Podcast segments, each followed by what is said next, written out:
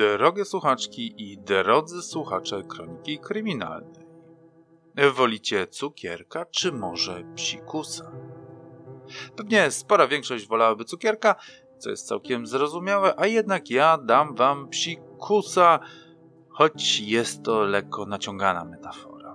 Nawiązuje jednak do Halloween nie tylko ze względu na to, że będzie ono za kilka dni, ale głównie dlatego, że mój dzisiejszy bohater, bohater w znaczeniu główna postać w utworze literackim, stał się ostatnio nie tylko memem, ale także postacią, za którą ludzie się chętnie przebierają właśnie w związku z Halloween. Pozwólcie, że sięgnę jeszcze na moment do etymologii tego słowa. Wiele z Was z pewnością słyszała interpretację niejakiej Edyty G, lecz muszę Wam zdradzić smutną prawdę. Pani Edyta niestety nie ma nic wspólnego z filologią, a jej wykład opiera się jedynie na błędnych skojarzeniach. Otóż Halloween to skrócona wersja zwrotu All Hallow Even, czyli naszego swojskiego wieczoru wszystkich świętych. Od i cała tajemnica. Żadne piekło nie wygrywa, tylko język jest żywy i szuka uproszczeń. Lecz jaki związek w tym wszystkim ma dzisiejszy bohater Jeffrey Dahmer? Oprócz tego, że stał się on ostatnio bardzo popularny dzięki pewnemu serialowi, to on sam był także uważany za postać straszną. Jego terapeutka, która go badała, używała wobec niego pojęcia spółki, co można by przetłumaczyć jako upiorny, przerażający czy potworny. I rzeczywiście, kiedy przyjrzeć się niektórym jego zdjęciom, miał w sobie coś diabolicznego. Ale poza tym, co robił takiego, że warto się go bać? Otóż zapraszał do siebie do domu wielu mężczyzn i co najmniej 15, którzy do jego mieszkania weszli, już nigdy stamtąd nie wyszli. I choć co róż wpadał w ręce policji, jakimś dziwnym trafem szybko się z tych rąk wymykał. Zapraszam Was zatem na historię Jeffreya Damera, a jak już doskonale wiecie,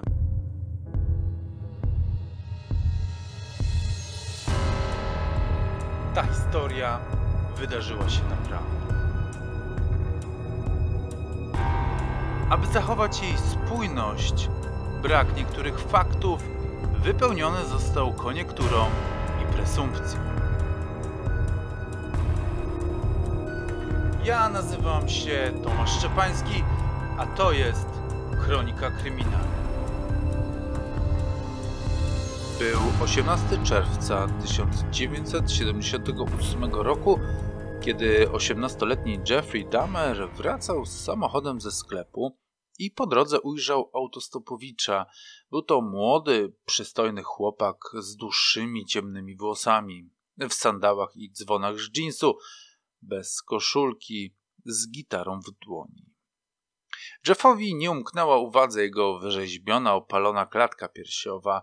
Bez chwili zastanowienia zatrzymał się przy autostopowiczu. Nigdy wcześniej tego nie robił i tak naprawdę nie wiedział, dlaczego się zatrzymał. Poczuł po prostu taką wewnętrzną potrzebę. Nie miał planu, co powie autostopowiczowi, nie wiedział też, co z nim zrobi. Chciał po prostu na niego patrzeć, chciał z nim rozmawiać, być przy nim. Chłopak ten, jak się tak naprawdę dowiemy za 13 lat, nazywał się Steven Hicks i wybierał się na koncert do y, Chippewa Lake Park w Ohio. E, Jeffrey Dahmer powiedział, że i on wybiera się tam na koncert i chętnie podwiezie Stevena ze sobą. Ale najpierw zaproponował mu, że wpadną do niego do domu, wypiją sobie piwo, zapalą ziółko. Steven, który był bardzo pozytywnie nastawiony do świata i otwarty na nowe znajomości, zgodził się na to i to całkiem chętnie. Chłopcy pojechali do domu Damera, w którym, jak się okazało, Jeff mieszkał sam. Puścili głośną muzykę, rozsiedli się na kanapie i pili piwo z puszek, paląc do tego marihuaninę.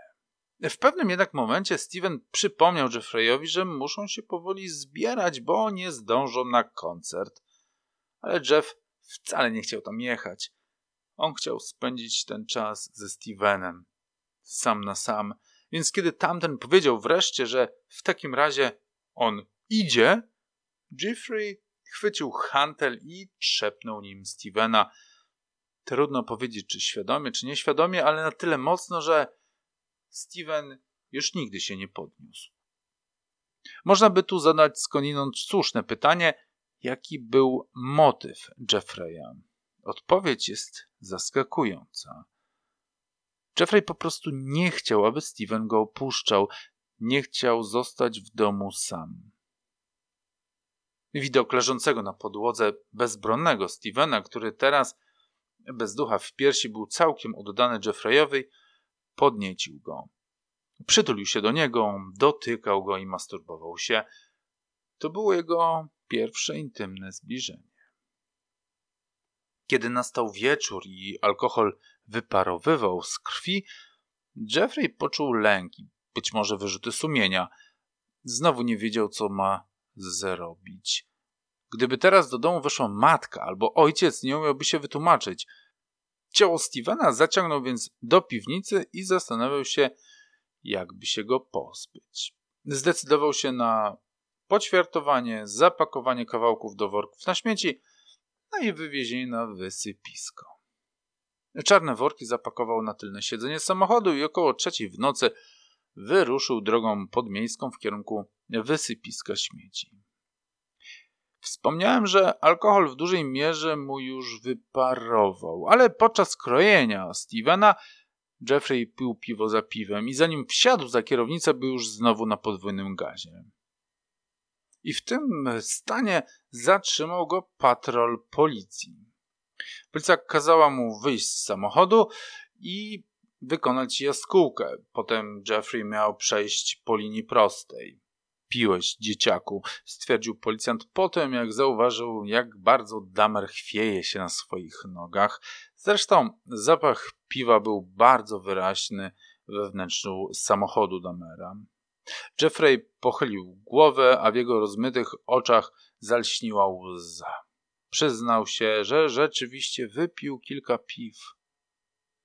Policjant, przyglądając się prawu jazdy Damera, powiedział: Hej, masz dopiero 18 lat, w tym wieku picie nie jest jeszcze legalne.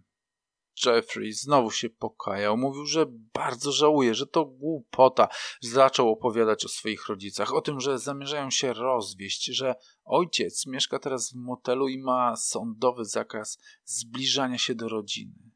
A przecież nic złego nie zrobił, dbał o nas, zajmował się nami, tłumaczył Damer ze łzami w oczach. Policjantowi zrobiło się żal Jeffreya.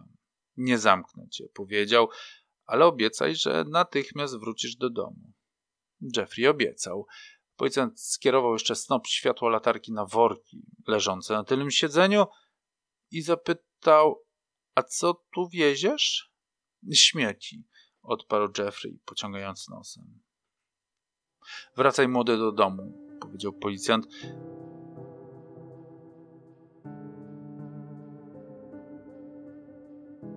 Historia o rozwodzących się rodzicach nie była wysana z palca. I rzeczywiście ojciec Damera miał sądowy zakaz zbliżania się do rodziny i mieszkał w motelu na jakimś zadupiu. Na domiar złego, krótko po osiemnastych urodzinach Jeffa, które spędził w samotności, pijąc do lustra, opuściła go matka. Któregoś dnia wzięła po prostu młodszego brata Jeffa, wsiedli do samochodu i pojechali. Nie powiedziała nikomu ani gdzie jedzie, ani na jak długo i ledwo osiemnastoletni Jeffrey został sam jak palec w domu. Wielu równolatków zaprosiłaby pewnie znajomych na Freedom wolną chatę i zrobiłaby prywatkę, jakiej nie widział nikt. Ale Jeffrey miał ten problem, że nie miał znajomych. Młodzież ze szkoły unikała go, jako że był w ich oczach outsiderem i dziwakiem, Interesował się na przykład preparowaniem zwierząt. Zbierał w lesie martwe zwierzęta i zabierał je do domu. Ponadto spożywał jak na swój wiek bardzo duże ilości alkoholu.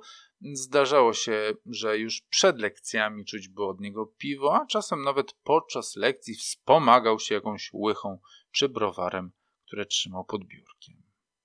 Nie był zbyt towarzyski, nie potrafił prowadzić small talków, nikt go do siebie nie zapraszał, nikt nie rozmawiał z nim na przerwach, więc kiedy matka opuściła Jeffreya, ten pozostał w domu naprawdę sam jak palec.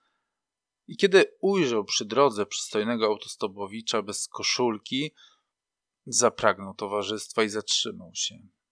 A kiedy Steven chciał go opuścić, Jeffrey poczuł panikę i strach przed samotnością. W jego krzywo funkcjonującym umyśle zrodziła się myśl, że jeśli machnie Stevena handlem, to on zostanie z nim. Na zawsze. Kiedy nieco wytrzeźwiał, doszedł do wniosku, że nie był to jednak najszczęśliwszy pomysł i jak wiemy, postanowił pozbyć się Stevena. Policja mu to wprawdzie utrudniła nie mógł wysadzić go na wysypisku. Zwrócił więc z workami do domu i schował je w rurze odpływowej. Trzy lata później wyciągnął worki, stamtąd znajdowały się w nich tylko zbielałe kości, które rozkruszył młotkiem i rozrzucił po pobliskim lesie. Rodzina Stevena Tixa przez najbliższe 13 lat szukała syna, wierząc przez te wszystkie lata, że uda im się go odnaleźć e, żywego. Jeffrey natomiast po nocnym spotkaniu z policją i schowaniu worków w róży odpływowej usiadł w pokoju na podłodze i rozpłakał się. Schodził z niego cały stres i strach. Nie wierzył w to, co się właśnie wydarzyło. Nie wierzył, że pozbawił kogoś życia i że policjant nie zerknął do worków. Takie szczęście człowiek ma raz w życiu, myślał, i postanowił, że zapomni o tym, co wydarzyło się tego dnia. Czas leczy rany, powtarzał sobie. Za kilka lat zostanie to odległym, wyblakłym wspomnieniem, o którym nie będę miał pewności, czy wydarzyło się naprawdę, czy tylko mi się przyśniło. Podobnie też wyrzucił inne pragnienie sprzed trzech lat, kiedy to wyruszył z kijem baseballowym na biegacza. Motywy były bardzo podobne do tych, jakie miał w związku ze Stevenem. Otóż 15-letni wówczas Jeffrey zrozumiał pewnego dnia, że w przeciwieństwie do wielu kolegów nie podobają mu się dziewczyny, tylko mężczyźni lub chłopcy. Warto tu dodać, że fizyczność była dla Damera nie bez znaczenia. Był wzrokowcem i wolał dobrze zbudowanych, umieśnionych mężczyzn, przy których mógłby poczuć się bezpiecznie. W latach 70. odmienna orientacja płciowa była tematem tabu. Mężczyźni, którzy woleli innych mężczyzn, uważani byli przez większość za dziwaków. Wydawało się powszechnie, że jest to jakieś zaburzenie lub fanaberia. Choć dzisiaj powszechnie wiadomo, że jest to w naturze rzecz całkowicie zwyczajna, wciąż mamy w społeczeństwie dyletantów, którzy doszukują się w tym jakiegoś większego spisku demoralizatorskiego. No ale przecież nie o tym. Ojciec Jeffreya był podobno właśnie takim nieprzyjacielem osób o innej orientacji niż jego własna i Jeff bardzo się tego bał. Nawet nie tyle, że ojciec będzie na niego zły, ale że poczuje rozczarowanie do syna. Damer zatem z jednej strony czuł rosnący pociąg do mężczyzn, z drugiej jednak wstydził się tego i sam przed sobą bał się przyznać, że jest homoseksualistą. W związku z tym jest pewna anegdotka. Pewnego dnia w, w, bibliotece publicznej jakiś mężczyzna podrzucił mu liścik, w którym zaproponował mu oralne zbliżenie w męskiej toalecie. Damer był tą propozycją oburzony i natychmiast ją odrzucił. Jego strach przed byciem homo mógł być jednym z powodów, dlaczego Damer nigdy nie stworzył choćby namiastki związku. Wstydząc się swoich uczuć, zbudował wokół siebie skorupę beznamiętności. Wiele lat później, kiedy został zatrzymany przez policję, mówił, że chyba nie potrafi kochać. Gdyby potrafił, nie zrobiłby tych wszystkich strasznych rzeczy. Jego zainteresowanie mężczyznami stało się zatem całkowicie cielesne. Jemu zależało tylko na bliskości ciała. Ludzi traktował przedmiotowo.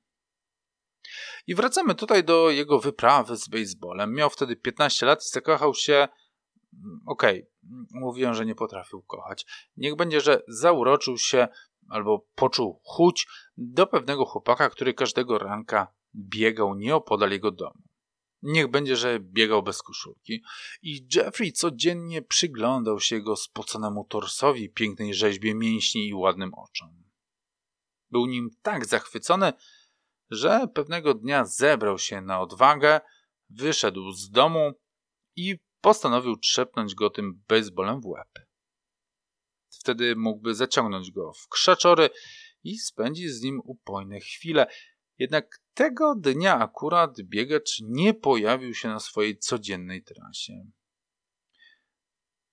Jeffrey czekał i czekał, aż wreszcie zrezygnowany wrócił do domu. Kiedy doszedł do siebie i chuć mu przeszła, stwierdził, że to marzenie nie było chyba całkiem zdrowe. Wstydził się tego później i nie mógł w to uwierzyć, że rzeczywiście wziął kij i poszedł w celu trzepnięcia biegacza. Poprzysiągł sobie wtedy, że już nigdy tak głupi pomysł nie wpadnie mu do głowy i trzymał się tego całe trzy lata, aż nie natrafił na autostopowicza Stevena, o którym wspominaliśmy. Ale i po tym wydarzeniu, którego tak naprawdę nie chciał, Jeffreya dopadły wyrzuty sumienia. Postanowił, że już nigdy nie dopuści się podobnej sytuacji i że zapomni o tym, co się wydarzyło. I jak powiedział, tak zrobił. Nie wracał pamięcią do tego wydarzenia, choć często śnił mu się Steven. Widział jego twarz, której rysy się z czasem rozmywały i choć obrazy były zamglone, to we śnie odczuwał znowu to wszystko, co czuł tamtego dnia i budził się, nieraz zapłakany, z krzykiem na ustach.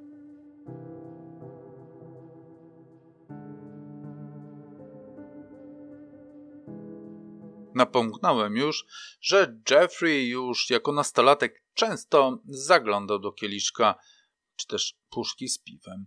Zabójstwo Stevena ten problem tylko pogłębiło. Jesienią 78 roku za namową, czy też na polecenie ojca, Jeffrey poszedł na studia na University stanowy w Ohio, na ekonomię czy zarządzanie, czy coś w tym stylu. Nie ma to zresztą większego znaczenia, bo zamiast studiować, Jeffrey pił. I okej, okay, większość studentów tak właśnie spędza czas, ale Damer podobno w ogóle nie chodził na zajęcia.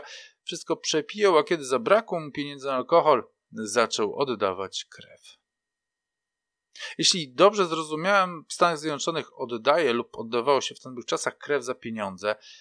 W Polsce sytuacja ta wygląda nieco inaczej i skoro jesteśmy w tym temacie, od razu zachęcę Was do wizyty w RCKiK i oddania swojej krwi lub osocza, bo w bankach jej brakuje. Nie jest to płatna promocja, ale zachęta, aby za małą cenę uratować być może komuś życie. Więc ruszajcie do RCK-ów. RCK-ików. Wiecie o co chodzi. Wracając do Jeffreya. Jako się rzekło, on krew oddawał za pieniądze. A oddawał ją tak często, że w pewnym momencie ograniczono mu tę możliwość do jednego razu y, w tygodniu. Przypomnę, że były to lata 70., bo nie wiem jak to dzisiaj wygląda w Stanach, ale dla porównania w Polsce mężczyzna może oddać krew 6 razy w roku, kobieta 4, więc limit e, raz w tygodniu wydaje się być jakiś horrendalny. Wracając znowuż do naszego protagonisty, Jeffrey nie zaliczył żadnych zajęć i ostatecznie wydalono go z uczelni zaledwie po połowie semestru. A kiedy przyjechał po niego ojciec, zastał chłopaka zalanego w sztok, a w jego pokoju w akademiku walały się puste butelki i puszki. Wtedy ojciec Jeffreya uświadomił sobie, że chłopak ma chyba problem z alkoholem. Znowu pozwolę sobie wam przypomnieć, że była to końcówka lat 70. i być może wtedy świadomość ludzi była bardzo ograniczona, bo ojciec Damera wpadł na pomysł, że najlepszym miejscem dla zachowania abstynencji syna będzie wojsko. Kto widział jakiś amerykański film o Wietnamie albo zna polskiego króla, ten chyba wie, że w wojsku, przepraszam za spoiler, czego jak czego, ale pić nie da się oduczyć. 12 stycznia 1979 roku Jeffrey Dahmer wstąpił do wojska na trzyletnią służbę, której nie ukończył 24 marca 1981 roku, kiedy z hukiem został z wojska wydalony. Czy za samo picie? Trudno powiedzieć, ale źródła są w tej kwestii dość sceptyczne. Podejrzewa się raczej, że Damer zrobił coś poważniejszego, co jednak nie zostało przekazane opinii, opinii publicznej i być może nadal figuruje gdzieś w archiwum w jakiejś teczce z pieczątką tajne. Zanim jednak Jeffrey został wydalony, ukończył kurs na sanitariusza, co mu się w przyszłym życiu przydało, ale o tym jeszcze sobie powiemy. W czerwcu 1979 roku Jeffrey wyjechał do amerykańskiej bazy w Baumholder w nadrelni Palatynat w Niemczech. Zachowało się zdjęcie z tego okresu, kiedy Jeffrey leży półprzytomny na pryczy. Mam nadzieję, że przy montowaniu nie zapomnę tego zdjęcia wkleić. Generalnie Jeffrey kontynuował w wojsku picie do nieprzytomności, a jeśli wierzyć zeznaniom jego współlokatora, które złożył po zatrzymaniu Damera, Jeff się nad nim znęcał, odurzał go i próbował zgwałtu. Przełożeni w tej sprawie podobno nic nie zrobili, ale być może to było powodem wydalenia go ze służby nieoficjalnym i który gdzieś tam w aktach pozostał. Wywalono go 24 marca 1981 roku. Poleciał wtedy do Miami Beach na Florydzie, gdzie zamieszkał w motelowym pokoju. Po krótkim czasie znalazł zatrudnienie w sklepie spożywczym, gdzie robił kanapki. Swoją pensję regularnie przepijał i po krótkim czasie nie było go stać na opłacenie pokoju, więc został z niego wykopany. W Miami na szczęście jest ciepło i słonecznie, zatem Jeffrey postanowił mieszkać po prostu na plaży. Ale niestety po jakimś czasie to życie stało się na tyle uciążliwe, że Jeffrey schował swoją dumę do kieszeni i zadzwonił do ojca, aby poprosić go o pożyczkę. Jednak zamiast tego ojciec kupił mu po prostu bilet lotniczy do domu. We wrześniu 1981 roku Damer wsiadł do samolotu, którym poleciał do Ohio, w którym mieszkał jego ojciec, zresztą ze swoją nową małżonką, co w zasadzie dla historii nie ma większego znaczenia. Jednak życie i hobby Jeffreya nie zmieniło się po przeprowadzce. Nadal spożywał alkohol w ilościach dużych, szlają się nocami po knajpach, z których nieraz zostawał wyrzucony siłą, wydawał się w bójki i miał zatargi z prawem. Między innymi trafił na 10 dni do aresztu za picie w miejscu publicznym. Nie dając sobie rady z 22-letnim synem, ojciec wysłał go do swojej matki w West Alice, przedmieściu Milwaukee. Jeffrey chyba kochał babcię i przez jakiś okres porzucił swoje hulaszcze życie, choć w jego duszy grasowały po cichu demony, których on nie był w pełni świadomy. Kiedy siedział z babcią, kiedy szedł z nią do kościoła, wszystko wydawało się być właściwe i na miejscu.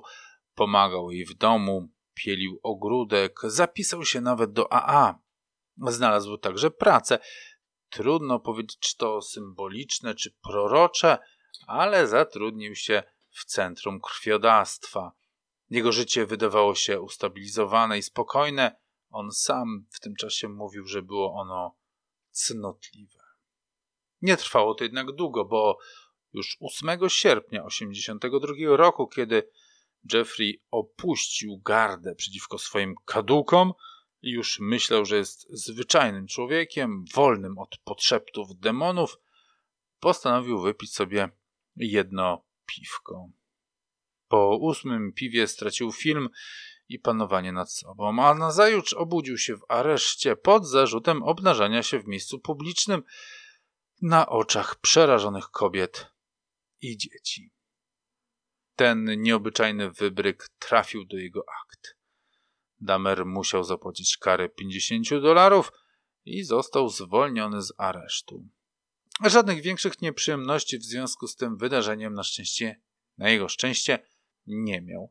Stracił wprawdzie pracę, ale podobno nie miało to żadnego związku z publicznym obnażaniem się, ale dlatego, że jego wydajność była po prostu nędzna, a są także głosy, że kradł oddaną krew i kosztował ją w domu.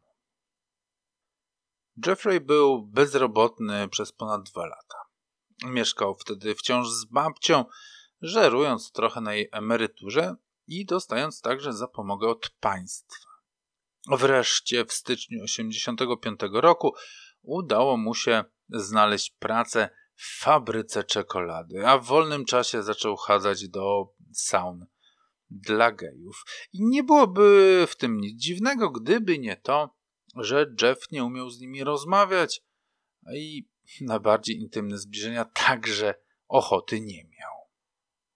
Wtedy to rozpoczął się proceder, który Damer praktykował przez najbliższe lata, aż do 91, kiedy został zatrzymany. I choć z czasem to wszystko ewoluowało i się radykalizowało, to generalne założenia się nie zmieniły. Jeff potrzebował bliskości, chciał spędzać z kimś czas, ale przy tym chciał także, aby ten ktoś był mu całkowicie uległy. Dlatego też, kiedy szedł z jakimś młodzieńcem do pokoju, dodawał do drinka środki uspokajające, a kiedy mężczyzna zasypiał, mógł z nim robić wszystko, na co żywnie miał ochotę. Często kładł się na ich klatce piersiowej i słuchał wnętrzności. Bicia serca, szumu krwi w żyłach, odgłosów żołądka i jelit. Lecz wszystko, co dobre, kiedyś się kończy. W zasadzie wszystko, co złe, też kiedyś się kończy, no ale nie o tym. Źródło przystojnych młodzieńców, którzy po środkach usypiających byli całkowicie posłuszni Damerowi, skończyło się po tym, jak pod koniec lata 87 roku blisko 15 byczych chłopów trafiło na intensywną terapię ze względu na przedawkowanie środków usypiających właśnie. Niezwykłym zbiegiem okoliczności wszyscy pochodzili z jednej sauny i każdy z nich opowiadał o blondynie w okularach, który zaprosił ich do swojego pokoju, a potem film im się urwał. Wprawdzie nikt nie poszedł z tym na policję, ale odtąd Jeffrey miał zakaz wstępu do rzeczonych saun. Straciwszy swoje źródło przyjemności, skierował swe smutne kroki do tęczowych barów oraz do nocnych klubów. Poznanych tam mężczyzn zabierał do hotelu, a co dalej się z nimi działo, doskonale chyba wiecie, bo jesteście inteligentni. Źródła podają, że oszołomionych z urwanego filmu obudziło się co najmniej sześciu mężczyzn. Siódmy niestety się nie obudził i zapoczątkował pierwszą serię nieograniczonego niczym oddawania się chuci i tłumionym popędom Jeffreya.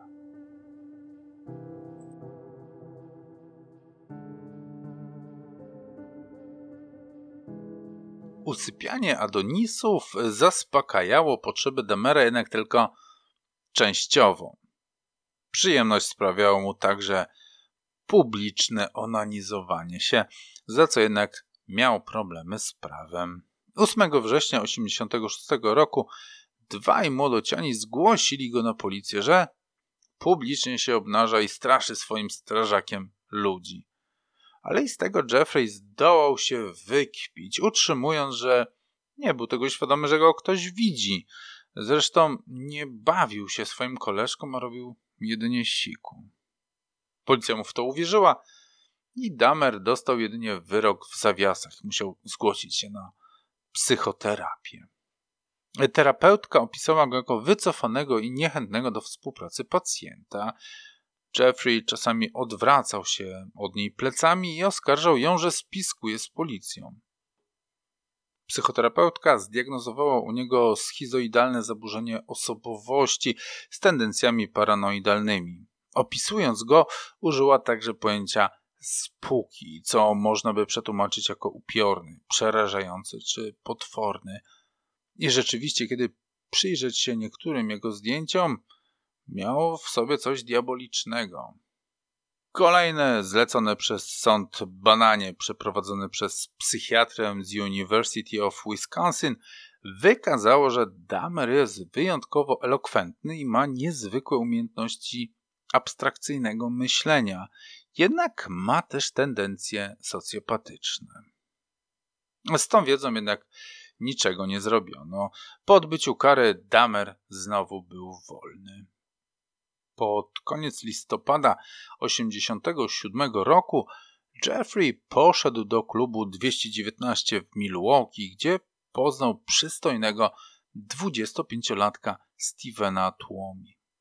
O tym, że jego pierwsza ofiara miała tak samo na imię jak i druga, dowiedział się dopiero po latach podczas przesłuchań, bo jak sam przyznawał, nie przykładał uwagi do imion swoich zniewolonych kochanków, zapominał o nich zaraz po tym, jak się tylko przedstawili.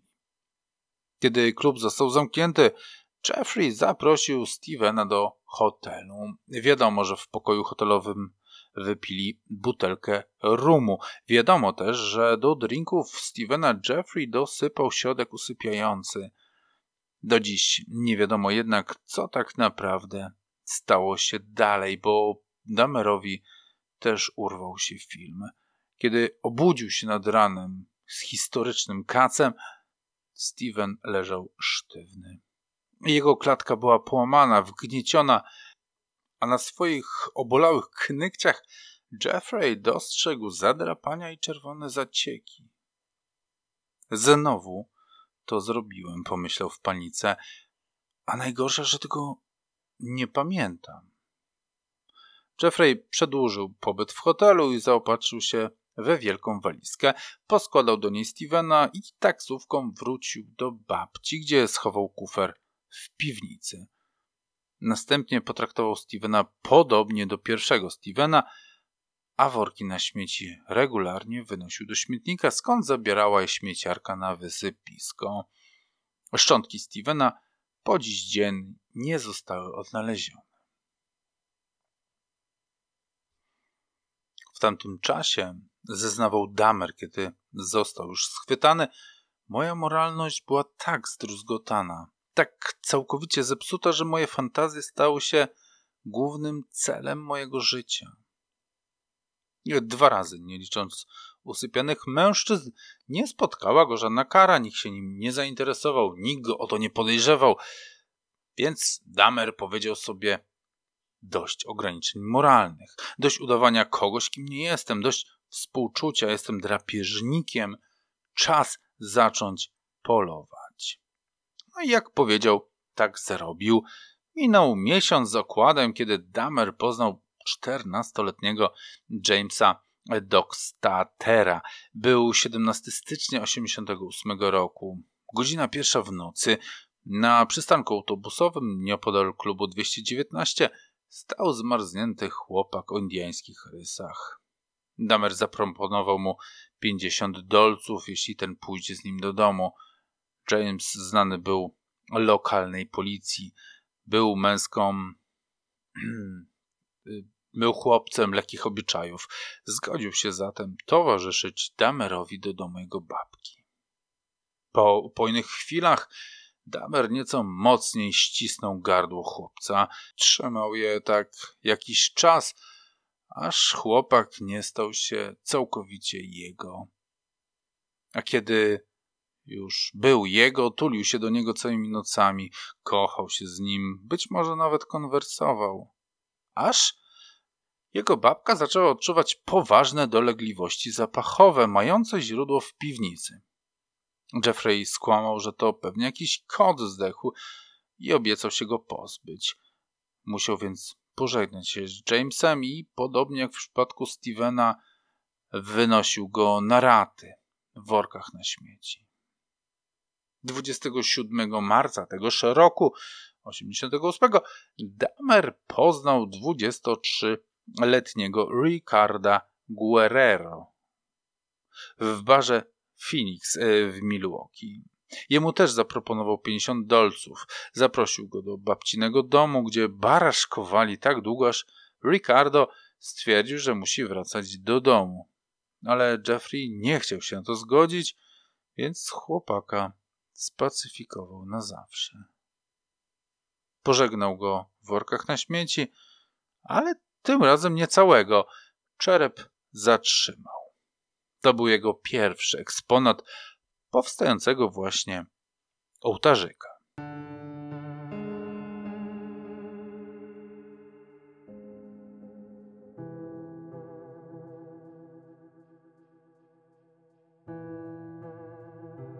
Ci, którzy spotykali Jeffrey'a Demera w latach 80. w nocnych klubach, w klubie 219 czy barze Phoenix, mówili, że nie był wprawdzie dandysem, ale miał charyzmę i podobał się facetom. I patrząc na jego zdjęcia, coś musi w tej wypowiedzi być, bo Jeffrey bywał czasem przystojny, innym razem wyglądał jak frajerowaty mol książkowy, ale generalnie miał coś w sobie i chyba podobał się facetom. Zaledwie tydzień po Ricardo, w nocy z 2 na 3 kwietnia 1988 roku, Damer poznał w klubie 219 mężczyznę, którego w swoim zwyczaju zaprosił do siebie, to znaczy do babci do domu. Zaproponował mu coś mocniejszego do picia, ale mężczyzna odmówił. Przystał jednak na kawę. Jak to miał Jeffrey zwyczaju, przyprawił tę kawę środkiem nasennym. A kiedy mężczyzna oddał się w ramiona Morfeusza, Damer chwycił go za gardło. W tym momencie do pokoju weszła babcia, którą obudziły nocne hałasy. Wnusiu, co robisz? zapytała. Kolega za nie mógł, odparł szeptem Damer. Hmm, przyprowadzasz tych lujów do domu, ledwo co się na nogach trzymają, mówiła babcia z pretensją. Kiedyś taki nie byłeś. Byłeś kiedyś grzeczny i dobry. Wróć do kościoła, nawróć się. Dobrze, babciu, odparł Damer, ale idź teraz spać. Zabierz mi z domu tego pijaka, powiedziała babcia na odchodne. Jeffrey rzeczywiście go zabrał i posadził na pobliskim przystanku autobusowym. Mężczyzna obudził się dwa dni później w szpitalu. Niczego nie pamiętał. Mgliście przypominał sobie, dokąd zabrał go Damer. Chyba pił kawę, ale potem stracił przytomność. Nie mógł też znaleźć portfela i biżuterii, którą miał na sobie. Poszedł na policję i oskarżył Damera o napaść i kradzież. 5 kwietnia do drzwi Damera zapukała policja. Jeffrey natychmiast przyznał się do tego, że mężczyznę zna, czy też kojarzy i rzeczywiście ten był u niego w domu. Facet jednak był tak pijany, że ledwo trzymał się na nogach i dlatego Jeffrey zabrał go do siebie. Dał mu kawę, aby ten wytrzeźwiał, ale facet w pewnym momencie wstał i wyszedł. Jeffrey nie wiedział, co dalej się z nim działo. Jak się, kochani, możecie domyślać, policja Damerowi uwierzyła na słowo. Po tych wyjaśnieniach śledztwo zostało zamknięte. Jednak babcia miała już powoli dość swojego wnuczka. Rzucił spotkania AA, coraz częściej wychodził na miasto, skąd wracał na czterech albo z jakimś podejrzanym towarzystwem. Jakby tego było mało, z piwnicy i garażu wydostawał się okropny odór i babcie to nic nie interesowało, że chłopaka hobby to oprawianie zwierząt. 25 września musiał się wynieść. Zamieszkał w jednopokojowym mieszkaniu. Nazajutrz spotkał bardzo młodego, bo trzynastoletniego ślicznego chłopca laotańskiego pochodzenia i zaproponował mu 50 dolców za kilka fotek. Na Myrginesie dodam, że za niecałe trzy lata Damer spotka jego młodszego brata, ale nie uprzedzajmy faktów. Leotańczyk zgodził się na sesję zdjęciową, ale kiedy w mieszkaniu Damera ten w pewnym momencie dotknął go w miejsce intymne, chłopak wystraszył się, pchnął Jeffreya i uciekł z mieszkania. Tego samego dnia zawiadomił także o tym zajściu policję. Dwa dni później Damer został aresztowany pod zarzutem odurzenia młodocianego oraz tak zwane inne czynności seksualne.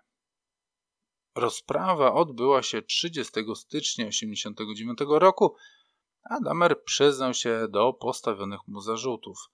Jego prawnik, Gerald Boyle, przedstawił sądowi wyniki badań psychologicznych, z których wynikało, że Damer jest osobą bardzo wyobcowaną, przy tym impulsywną i podejrzliwą wobec innych. Ma bardzo niskie poczucie wartości ze względu na mierne osiągnięcia w życiu, no i cierpi na schizoidalne zaburzenie osobowości. Sąd odroczył wyrok do 20 maja, ale zwolnił Damera z aresztu. A to bardzo ciekawy szczegół, bo jeśli dobrze pamiętamy, to chyba już trzecia czy nawet czwarta taka sytuacja, że Damer z powodów wokół seksualnych, nieobyczajnych czy, czy publicznych miał zatargi z prawem. A jednak, mimo że był recydywistą, sąd pozwolił mu wysłuchać wyroku z wolnej stopy. Zresztą sam wyrok też nie był jakiś zatrważający. Przypomnijmy, że Damer odurzył i chciał zgwałcić 13-letniego chłopca. 23 maja 1989 roku Damer został skazany na 5 lat w zawieszeniu i jeden rok w czymś, co w Stanach nazywa się House of Correction. Jakiś rodzaj zakładu półotwartego, z którego Damer mógł codziennie wychodzić do pracy. Poza tym musiał się zarejestrować jako przestępstwa, e, przestępca seksualny. Przyznacie, że to dość śmieszna kara, biorąc pod uwagę zarzut. Ale to nie jest w tej historii najbardziej pikantne. Jak wspomniałem, rozprawa sądowa miała miejsce 30 stycznia, a wyrok zapadł 23 maja. Między tymi dwoma datami Damer był zwolniony z aresztu. A co robi człowiek, który czeka na wyrok? 25 marca Jeffrey poszedł do tęczowego lokalu Lekarz. Nie szedł tam wtedy z zamiarem polowania. Chciał sobie po prostu usiąść, napić się piwa i odreagować. Ale krótko przed zamknięciem knajpy przysiadł się do niego prześliczny mulat Tony Sears i zagadał go. Damer był zaskoczony, ale także uradowany, bo Tony był naprawdę ślicznym modelem. Miał piękną twarz i jeszcze piękniejsze włosy, tak zwane Loki Jerry, drobnopierścieniowate loczki. Rozmowa kliła się tak dobrze, że w pewnym momencie Damer zaprosił go do siebie. A po upojnych chwilach i ponoć paniu środkami usypiającymi chwycił go za gardło i trzymał z miłości tak długo, aż Tony przestał się ruszać. Następnego ranka zawlókł go do wanny. Najpierw oddzielił od całej reszty czerep, potem mięso. Kości sproszkował i wyrzucił do śmieci. Ostatecznie zachował głowę i genitalia. Trzymał je w acetonie, poszerzając swój ołtarzyk o kolejny eksponat.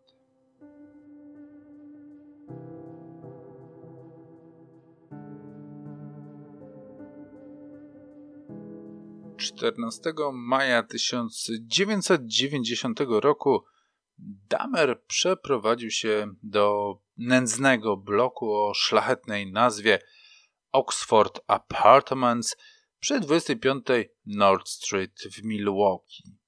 Do sławetnego już chyba mieszkania o numerze 213. Od samego początku mieszkanie to miało być jego twierdzą, a zarazem ostatnim miejscem, do którego zawitają jego ofiary. Damer uzbroił je w garnitur zamków w drzwiach, zainstalował alarmy przeciwłamaniowe oraz atrapę kamery. Wszystko to, aby odstraszyć potencjalnych włamywaczy, którzy mogliby odkryć jego prywatny szlachtus. Po latach eksperymentów i praktyk, po latach szukania odpowiedniego sposobu, Jeffrey był gotowy, aby ze swojego hobby zrobić wreszcie profesjonalne zajęcie. Zaopatrzył się w aparat fotograficzny, w odpowiednie chemikalia oraz ostre majchry i wyszedł na łowy. 20 maja 90 roku w znanym nam już klubie 219 Damer poznał 32-letniego Raymonda Smitha, który mimo swojej heteroseksualnej orientacji dorabiał jako pan do towarzystwa dla innych panów. Damer zaproponował mu 50 dolców i zaprosił do siebie. Po wykonaniu usługi Raymond chciał odejść, co jak wiemy bardzo zasmucało Jeffreya. Dlatego też podał mężczyźnie drinka z wiadomą wkładką, a kiedy ten padł nieprzytomny, zacisnął swoje dłonie na jego szyi. Gdy Raymond już cały należał do Damera, ten robił mu zdjęcia i zaspokajał swoje żądze. A nazajutrz działania, które już znamy. A więc wanna i oddzielanie tego, co chce zachować na swój ołtarzyk, od tego, co idzie na śmieci. 24 czerwca 90 roku w również nam znanej knajpie Phoenix Damer spotkał 27-letniego Edwarda Smitha, którego zaprosił do swojego mieszkania. Resztę chyba już znacie. 3 września 90 roku o 3 nad ranem w okolicach księgarni Damer natknął się na 23-letniego Ernesta Millera. Zaproponował mu pieniądze za sesję zdjęciową u niego w domu, na co Ernest przystał. Po wszystkim znowu wanna. Cały proceder dokumentował Damer aparatem fotograficznym. Poza tym Jeffrey zdecydował się na zachowanie całego szkieletu, ale nie tylko. Podroby oraz fragmenty mięsa zamroził w lodówce w celach konsumpcyjnych. 24 września 90 roku przyszła kolej na 22-letniego Davida Thomas. No i znowu propozycja pozowania do zdjęć za pieniądze, drink z wkładką, wanna, no i uwiecznienie wszystkiego na taśmie fotograficznej. Po tej krótkiej serii Damer przycichł na 5 miesięcy. Można by powiedzieć, że zapadł w sen zimowy, jak niektóre inne ssaki. Na łowy wrócił dopiero w lutym 91 roku i wtedy rozpoczęła się seria, której on sam nie był w stanie kontrolować. Podczas przesłuchania, kiedy został już schwytany, Damer opisał ten okres jako nieustanne, niekończące się pragnienie bycia z kimś, bez względu na cenę. Całymi dniami nie mogłem myśleć o niczym innym, mówił. W połowie lutego 1991 roku spotkał niespełna 18-letniego Curtisa Strauchtera na przystanku autobusowym. Curtis poszedł z Damerem do jego mieszkania pod numerem 213, gdzie nastąpiła znana nam już procedura włączając fotograficzną dokumentację rozczłonkowywania. To samo spotkało 19-letniego Errola Lindzeya, który miał to nieszczęście spotkania Damera 7 kwietnia 1991 roku. Na nim Jeffrey wykonał pierwszy raz chałupniczą lobotomię. Nazwał to techniką nawiercania. To był pewnego rodzaju diaboliczny eksperyment, którego nie powstydziłby się z pewnością sam Mengele – mający na celu przemienienie samostanowiącego o sobie człowieka w bezrefleksyjne warzywo, z którym Damer mógłby robić wszystko, czego zapragnie. Eksperyment jednak się nie udał, no i czerep trafił na ołtarzyk.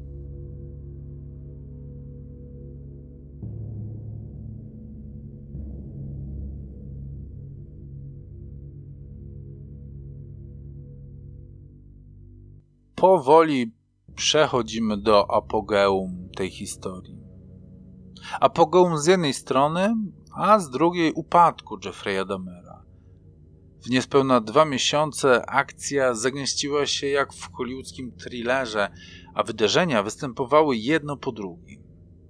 Zaczęło się od Toniego Hughesa. Był to 31-letni głuchoniemy model o bardzo ładnych rysach. Niektóre źródła podają, że Jeffrey znał jego rodzinę.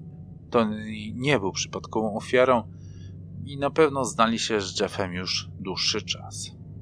Tony Hughes, mimo ograniczeń, był osobą bardzo towarzyską i bardzo lubianą. Porozumiewał się z innymi za pomocą notesu, w którym pisał, co chciał powiedzieć. Potrafił też czytać z ruchu warg. Tony bardzo podobał się Jeffreyowi. Nie tylko był ładny i dobrze zbudowany, ale miał tę niezwykłą cechę, że nie mówił. To było wyjątkowe. Przez to Tony był bliższy ideowi kochanka, jaki Jeffrey sobie wytworzył.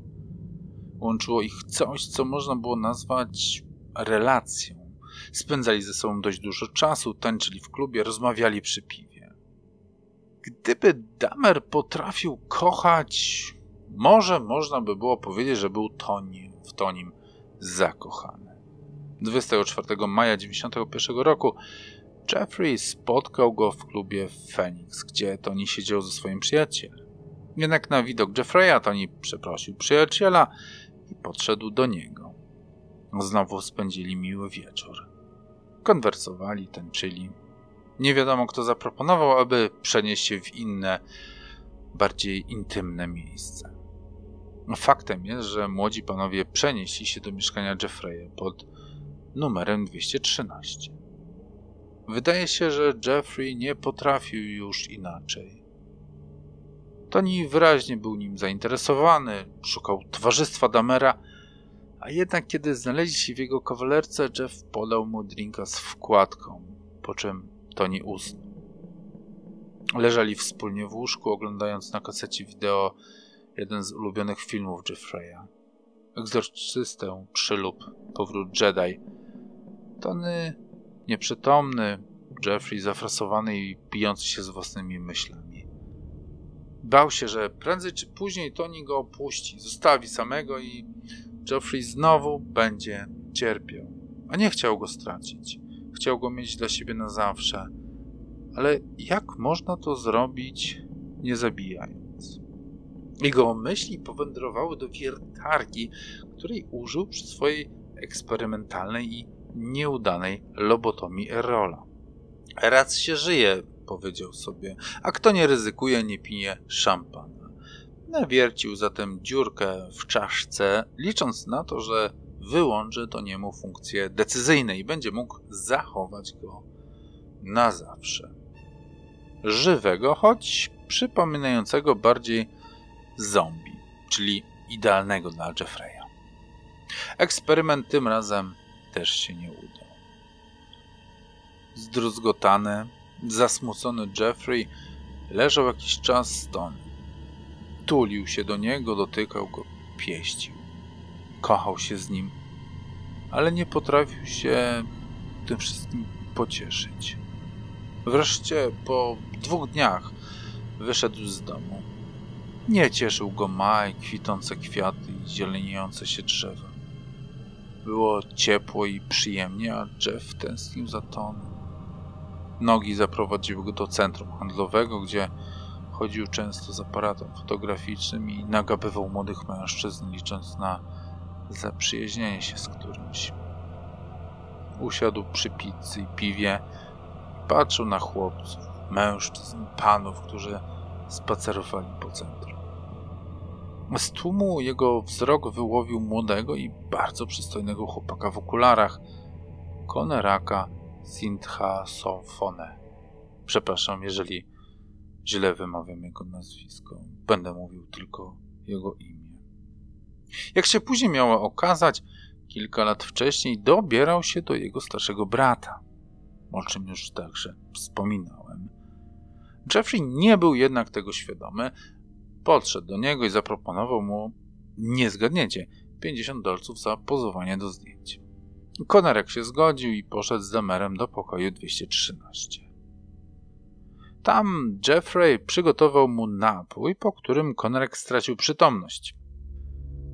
Damer poszedł wówczas po wiertarkę. Tym razem jednak był ostrożniejszy niż podczas swoich pierwszych dwóch prób. Nawiercił mniejszą dziurę, wlał też mniejszą ilość kwasu solnego niż u Toniego czy Errola. Jeffrey czekał. Po jakimś czasie Konrek się ocknął. Nie był jednak całkiem świadomy. Wydawał się być otumaniony, jakby naćpany. Wykonywał polecenia Jeffreya bez sprzeciwu, nie zadając żadnych pytań. Jeffrey był zachwycony. Wreszcie udało mu się stworzyć kochanka idealnego, potulnego zombie, który spełni każde jego pragnienie i nigdy nie odejdzie. Jako, że piwo się właśnie skończyło, Damer postanowił wyjść do sklepu. Pogwizdując radośnie, zostawił Koneraka samego w domu i wyszedł. Lecz wtedy chłopak odzyskał świadomość. Albo nigdy jej nie stracił i jedynie udawał potulnego zombiaka. Tak czy inaczej uciekł z mieszkania. Sąsiadka Demera, Glenda Cleveland, dostrzegła z okna wytaczającego się z klatki młodego, półnogiego chłopca i wezwała policję. Sama wraz z osiemnastoletnią córką i jej koleżanką zeszła na dół i owinęły chłopca kocem. Był wystraszony. Zdawało się, że nie wie, jak się tu znalazł. Pytany o imię, gdzie mieszka, ale Konerek nie był w stanie wypowiedzieć ani zdania. Bełkotał jak ktoś bardzo pijany albo nafukany. Siedział tak półprzytomnie, zapadając co chwilę w krótki, kruchy sen. Krótko po zjawieniu się policji pojawił się też Jeffrey Dahmer, wracający z siatką pełną piw. Przez ułamek sekundy pobladł i wydawał się być wystraszony, ale szybko złapał rezon i podszedł z zupełnym spokojem na twarzy. Dziewczyny, które zajęły się chłopakiem, zaczęły krzyczeć do policji, że to ten, że to on napadł na dzieciaka, że on pewnie go skrzywdził. Glenda Cleveland dodała, że u niego w mieszkaniu od miesięcy śmierdzi trupem i że wielokrotnie zgłaszała to na policję. I że do tej pory była ignorowana, że trzeba tam wejść i sprawdzić, co on wyrabia z tymi chłopcami, którzy do niego wchodzą, ale nigdy nie wychodzą. Policjant o nalanej twarzy z gęstym wąsem uspokoił kobietę. Znamy swoje obowiązki, powiedział, i nie będzie nam pani mówiła, co mamy robić. Ale on, krzyknęła jedna z młodych dziewcząt, nie dokończyła jednak zdania, bo policjant jej przerwał. Jeszcze jedno słowo i zamkniemy panie za utrudnianie pracy policji. Kobiety zatem zamilkły. Co to za afera? zapytał policjant Jeffreya. Ten przybrał tę swoją potulną, nieco zagubioną maskę, pochylił czoło i powiedział, że no ten oto chłopak tego kochanek. On ma problem z alkoholem i jak sobie wypije, ucieka z domu. Często jak go Pan Bóg stworzy. Zajrzyjcie do mieszkania! zawołała pani Glenda Cleveland. Policjant zgromił ją spojrzeniem i chwycił za kaburę. Kobieta zamilkła. Możemy się rozejrzeć po pańskim mieszkaniu? zapytał. Bardzo proszę, odparł Damer, głosem obojętnym, choć gdyby był tu ktoś, kto go zna, dostrzegłby, że blady strach przeleciał po jego twarzy. Damer podniósł Konraka i pomagając mu stawiać kolejne kroki, poszedł do swojego mieszkania. Rzeczywiście wydobywał się z niego straszny smród rozkładającego się mięsa. Lodówka mi nawaliła. Wyjaśnił Damer natychmiast, jak tylko zobaczył skrzywione miny policjantów. Miałem zapasy mięsa do rodziny i wszystko się zepsuło. Próbuję to przewietrzyć, ale chyba w ściany powsiąkało. Policjanci zajrzeli do mieszkania, za nimi wszedł Konerak i bezwiednie usiadł na kanapie, wpatrując się w jakiś nieokreślony punkt na ścianie. To jego ubrania, powiedział Damer, wskazując kubkę poskładanych ubrań leżących na tej kanapie. Po chwili wyciągnął też niewielki pliczek zdjęć z Polaroida, na którym Konerak, Konerak pozorował. Widzą panowie, to mój chłopak. O, proszę spojrzeć, jest na tych zdjęciach. Jak panowie widzą, nie ucieka i się nie broni, mieszka tu ze mną od kilku miesięcy. Przepraszam za jego zachowanie. Policjanci rozejrzeli się wokół siebie, pokiwali głowami. A ile ma lat? zapytał jeszcze jeden z nich. Osiemnaście, odparł Damer. Ukończył w zeszłym miesiącu. Policjant znowu pokiwał głową i wzruszył ramionami. Uważaj na niego. powiedział i wyszli. Damer zamknął za nimi drzwi, napił się piwa i dolał Konrakowi do głowy trochę więcej kwasu. Jak się po chwili okazało, nieco za dużo i ten czternastoletni chłopak dołączył do swoich poprzedników. Zrozpaczony Damer poszedł do sypialni i położył się na łóżku tuż obok Toniego, który wciąż tam leżał.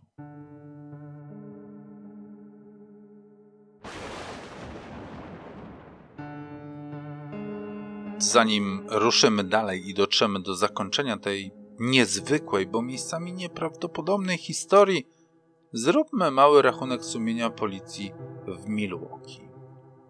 15 lipca 1978 roku patrol policji zatrzymuje pijanego 18-letniego Jeffrey'a Damera, który na tylnym siedzeniu samochodu trzyma kilka worków na śmieci, w których w częściach znajduje się Steven Hicks. Wrzesień 1988 roku, po incydencie z trzynastolatkiem, przy okazji bratem Coneraka, który uciekł z mieszkania Damera, policja przeszukała jego mieszkanie, nie znajdując tam spreparowanej czaszki. Lipiec 90 roku Damer zaatakował gumowym młotkiem młodocianego, który zgłosił ten incydent na policji. Policja jednak nie uwierzyła w te oskarżenia i odesłała chłopaka z kwitkiem. W tym czasie Damer figurował jednak w kartotekach policyjnych, które najwyraźniej nie zostały sprawdzone.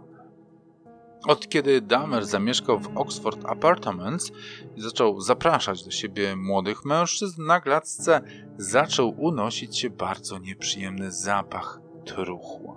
Był tak silny i drażniący, że kilka razy wzywano policję. Funkcjonariusze przepytywali każdego mieszkańca bloku, ale nigdy nie udało się ustalić skąd dokładnie ten zapach pochodzi. 30 maja 1991 roku, trzy dni po tym jak policja brawurowo odprowadziła Koneraka pod drzwi Damera, pojawił się świadek, który na jednym ze zdjęć osób zaginionych rozpoznał Koneraka właśnie. Miał jakieś informacje, zadzwonił do FBI, ale nikt się tym tropem nie zainteresował. No i warto jeszcze chyba dodać, że od marca 90 roku Damer miał nadzór kuratorski, którego zadaniem były m.in. wizyty w miejscu zamieszkania Damera. Przez ten czas jednak żaden kurator się nie pojawił, a w jego mieszkaniu zniknęło 12 młodych mężczyzn.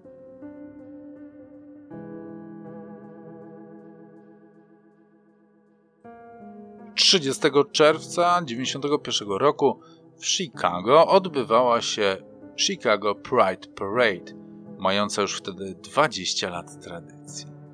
Aż smutno się robi, kiedy uświadomić sobie, że pierwsza w Polsce tego typu parada pojawiła się dopiero 10 lat później.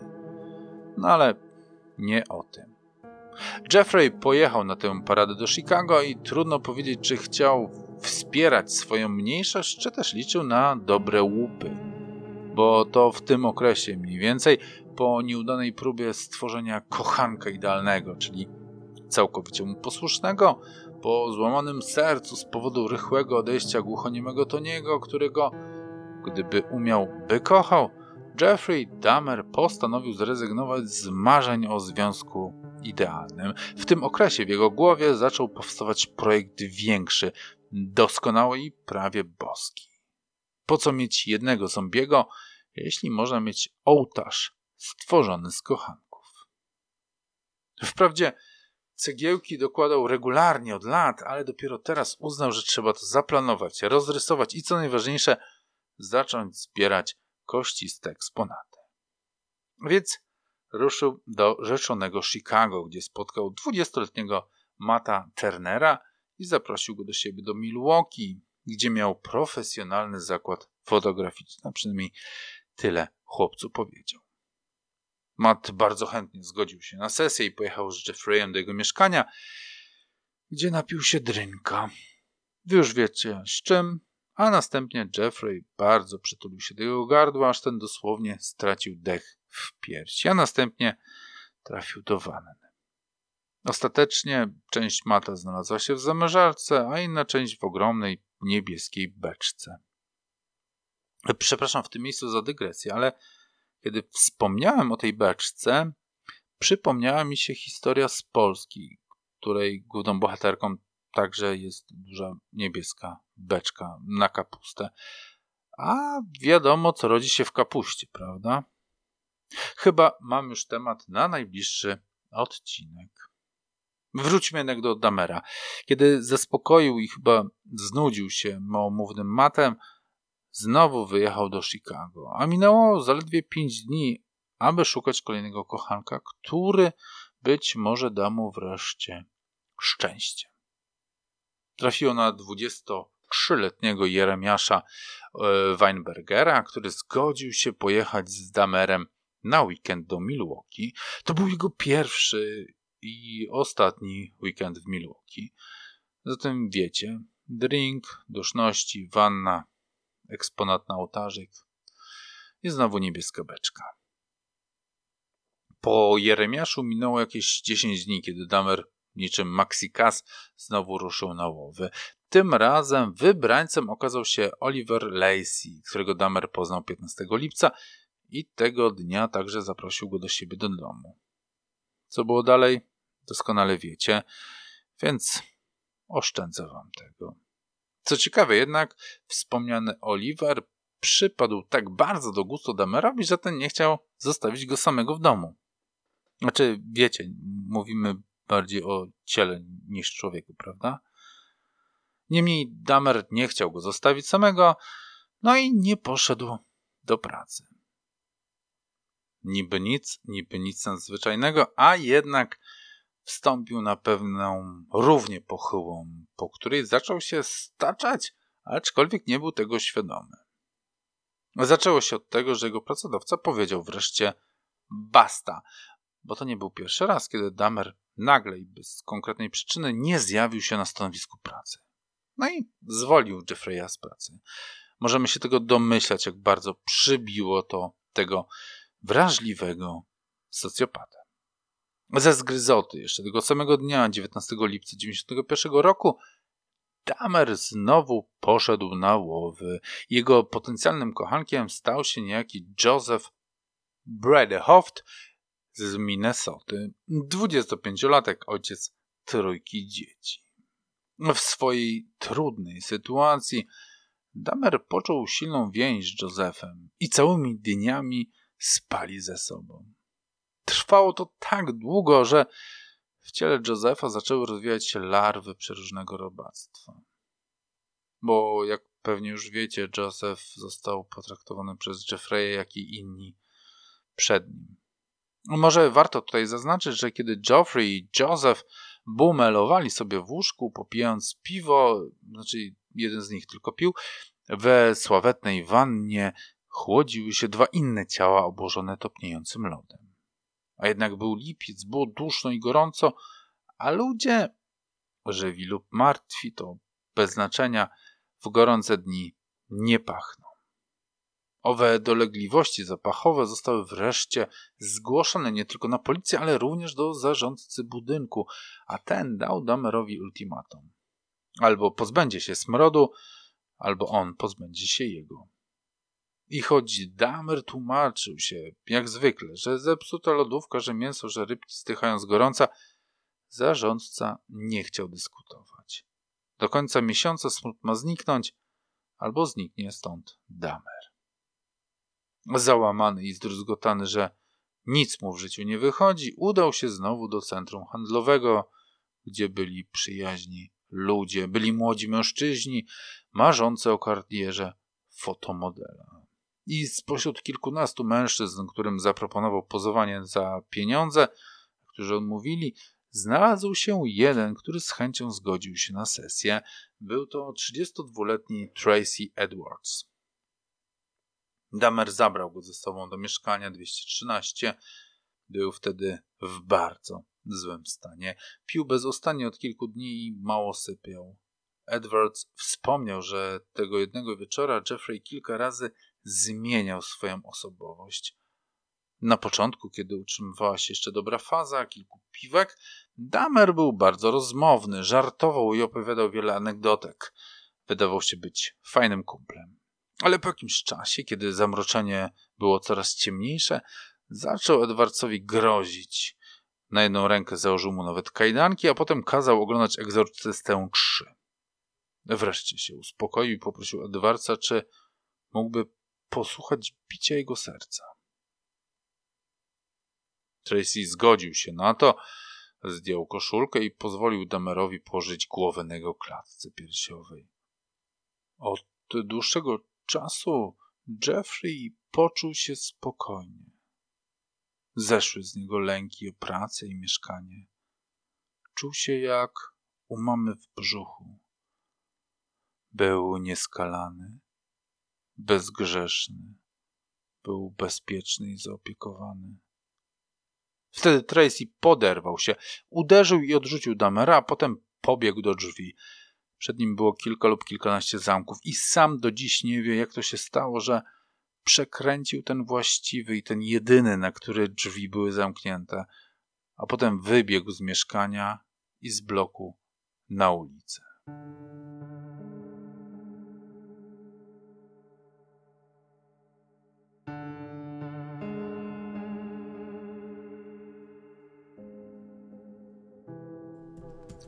Tracy Edwards.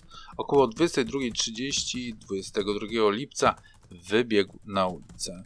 Był półnagi, a z nadgarstka zwisały mu kajdanki. W takim stanie wpadł prawie na policyjny radiowóz. Zaskoczeni policjanci wysłuchali historii o tym, jak jakiś freak go zaatakował. Próbował odurzyć, zapiął mu kajdanki i nie wiadomo, co jeszcze chciał zrobić. Abstrahując od wszystkiego, Tracy'emu zależało jedynie na tym, aby zdjąć mu kajdanki i wtedy pójdzie do domu. Nie chce mieć z tym psycholem już nic wspólnego. Jednak nie były to standardowe policyjne kajdanki, do których uniwersalny kluczyk by pasował. Trzeba było jechać do psychola i wziąć kluczyk od niego.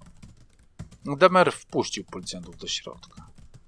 Z pewnością wierzył w to, że upiecze mu się jak za każdym razem do tej pory, ale był w błędzie. Szukając kluczyków do kajdanek, jeden z policjantów trafił na spory nóż. A chwilę później w jednej z szuflad znalazł plik zdjęć, które Damer robił swoim kochankom, kiedy ich dzielił i ściągał z nich. Drugi z policjantów otworzył w tym czasie lodówkę, kiedy zobaczył jej zawartość, wybuchł panicznym krzykiem –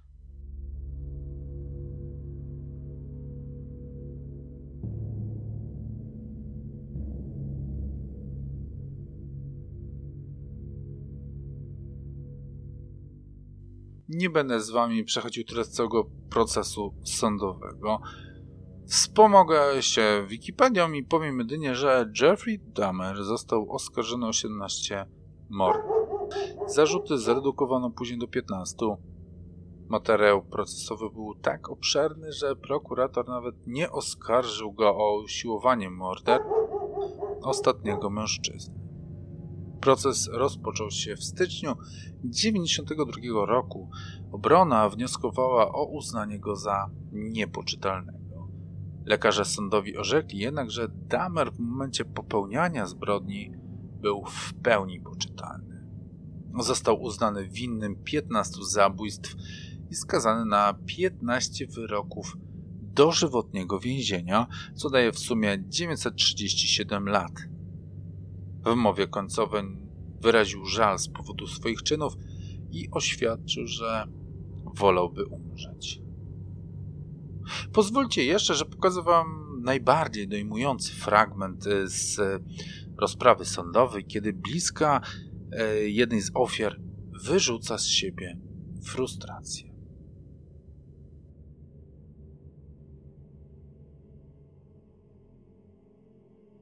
Sam Damer nie doczekał jednak końca swojej kary, czyli 937 lat i odszedł do krainy wiecznych łowów 28 listopada 1994 roku. Tego dnia został wyznaczony do sprzątania więziennej siłowni. Pomagał mu w tym niejaki Christopher Scarver.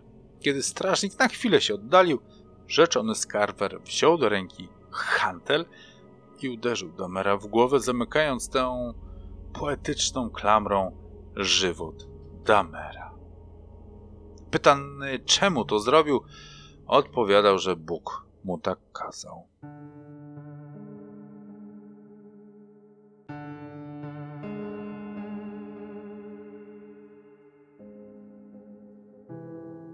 I to, moi kochani, byłoby na tyle. Przypominam, że jeżeli chcecie posłuchać e, audiopowieści Lilith, możecie wspierać kanał. Dziękuję zresztą także Wam wszystkim, którzy subskrybujecie, łapkujecie, no i piszecie mi komentarze. Nie na wszystkie daję radę odpowiedzieć, ale wszystkie czytam i bardzo się z nich cieszę. Trzymajcie się zatem zdrowo i do usłyszenia za tydzień. Pa!